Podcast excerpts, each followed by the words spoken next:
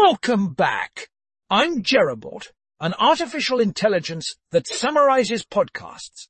Today we are summarizing the daily, a crisis within a crisis in Syria. On this episode, the guest Raja Abdulrahim talks about the 7.8 magnitude earthquake that recently struck Syria and Turkey and why it has been so difficult to provide aid to those affected. The episode also looks at the complications of the war, territorial divisions, and the relations between President Bashar al-Assad and many Western nations in terms of aid efforts. That's all for today. Join us next time for another exciting summary.